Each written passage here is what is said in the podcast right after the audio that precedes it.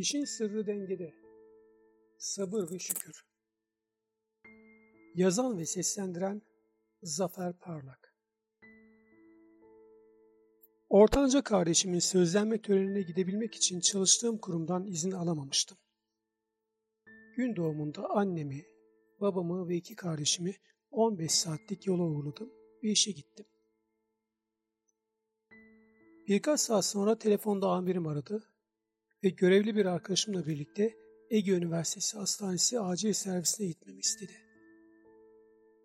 Başka da bir açıklama yapmadı. Önce görev sandım. Görev olmadığını anlayınca da ailemin yokluğunda dedemin fenalaşıp hastaneye kaldırıldığını düşündüm ve endişelendim. Hastanenin acil binasının önünde babamı gördüğümde çok şaşırdım. Üstü başı toz toprak içinde ve yer yer kurumuş kan lekeleriyle kaplıydı. Boş gözlerle bana bakıyordu. Zor işitilen bir sesle ''Merak etme iyiyim. Annen de Gökhan dayı içerideler. Bugün çıkarlarmış.'' dedi. ''Ya Hakan?'' dedim. ''Onu kaybettik. Başın sağ olsun.'' dedi zor duyulur bir sesle. İlk aklıma gelen şey, belki de ağzından ilk çıkan sözler, Allah'ım beş yıl geçsin. Sandım ki zamanla acılar tamamen geçer, yaralar kapanır ve unutulur her şey. Aradan 32 yıl geçti.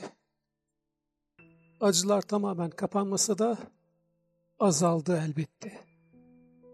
Ama derler ya, sevdiğini kaybedince içinde kırk mum yanarmış insanın. Diğerleri sönse de bir tek mum hep yanmaya ve içini yakmaya devam edermiş.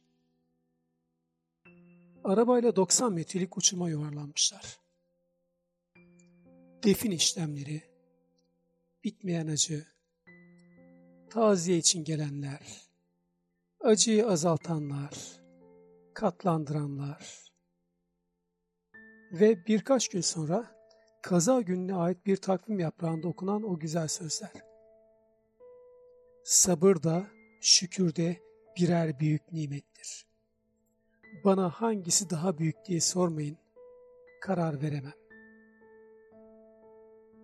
Sonra duraklama ve hem yüreğime hem aklıma dokunan bu sözlerin bana özel bir mesaj olduğunu düşünme. Sabır neresinde bu felaketin diye sordum kendime. Cevabı hemen geldi. Ailede bedensel yara almamış tek kişi bendim. Gönül yarama rağmen ancak sabredersem ayakta tutabilirdim. Hem gönlü hem bedeni yaralı annemi, babamı ve küçük kardeşimi.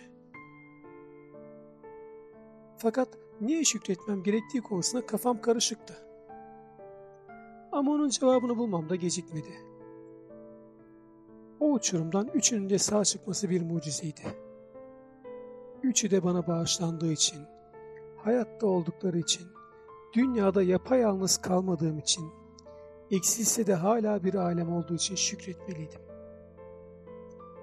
O günden beri de ne zaman darda kalsam şöyle sakin kafayla düşünür, başıma gelen her neyse onu etraflıca inceler, çözüme yönelik seçenekler araştırır ya da oluştururum.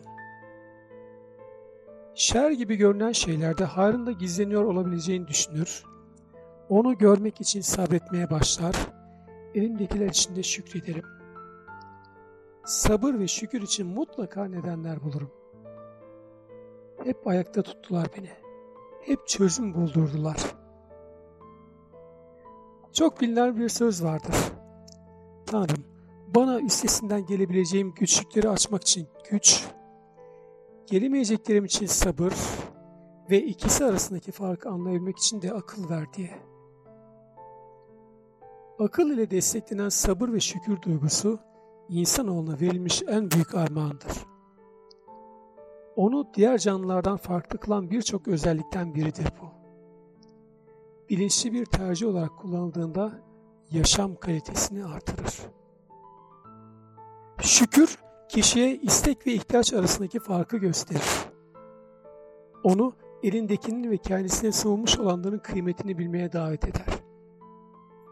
kişiyi bir şeyleri körü körüne istemekten, bitmeyen istekleri peşinde koşarken gereksiz bedeller ödemek ve ödetmekten, hırslarının kurbanı olmaktan korur. Ona daha büyük bir bütünün parçası olduğunu hatırlatır. Onu ait olduğu bütüne zarar verecek yollara sapmaktan, akıl dışı tercihlerden uzak tutar.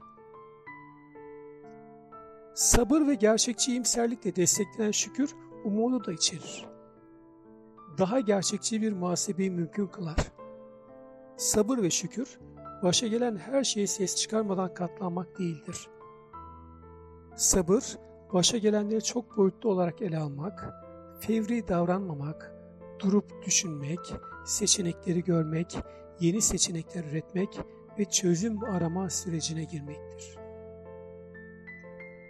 Sabır ve şükür dengesini iyi kurmak, dengenin korunması için elinden geleni yapmak, özgür irade sahibi olan insanoğlunun en zor görevlerinden biridir. Gerçekçi bakış açısını kaybeden ve sadece sabreden bir kişinin hayatı eylemsizlikle dolabilir. Durumunu düzeltmek için hiçbir adım atmayabilir. Elbette sadece elindekiyle yetinmek insana yetmez. Bir lokma bir hırka düşüncesinin günümüzde kabul görebilmesi pek gerçekçi değildir. Bütün inanç sistemleri daha iyiye ve güzele gitmeyi teşvik ve tavsiye eder.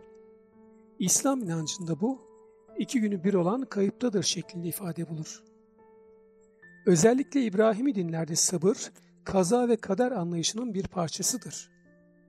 Çoğu kez imanın bir kanıtı olarak da adlandırılır. Şükür ise sabrın ikiz kardeşidir. Felaketlerde bile iyi bir şeylerin gizli olduğunu görmeyi, umudu yitirmemeyi içerir. İslamiyet'te sabır ve şükür Tanrı'nın özelliklerinden ve isimlerindendir. Kur'an'da sık sık insanların birbirlerine sabrı ve şükrü tavsiye etmeleri istenir. Musevilik ve Hristiyanlıkta da sabır Tanrı'nın sıfatlarındandır. Budizm, hayatın acı ve mutsuzluklardan ibaret olduğu gerçeği ve kabulü üzerine kuruludur. Bunun nedeni olarak da aç gözlük, cehalet ve öfkeyi gösterir. Çözüm için önerdiği şeyler arasında sabır ve şükür de vardır. Hinduizm de sabrı ve şükrü tavsiye eder. Onda da başa gelen her şeye sükunet ve metanetle katlanmak esastır. Diğer inançlarda ve felsefi sistemlerde benzer yaklaşım görmek mümkündür. Stoacılar, iyi ya da kötü diye bir şey yoktur. Düşüncelerimizdir onları öyle kılan derler. İnsanoğlunun hayatta kalabilmesini sağlayan en önemli özelliklerindendir sabır ve şükür. Gerçekçi iyimserlikle desteklendiğinde onu öteye, iyiye ve güzele taşır. Aksi durumda ise tam anlamıyla bir hayattan ve amaçlardan kopuş, edilgenlik, eylemsizlik ve karamsarlığı beraberinde getirir. Huzurlu bir yaşam için sabır ve şükre mutlaka yer verilmeli, sabır ve şükür dengesi kurulmalıdır. Sözün özü, işin sırrı dengede bazen bozulursa da sağlık olsun. Siz bozulmayın.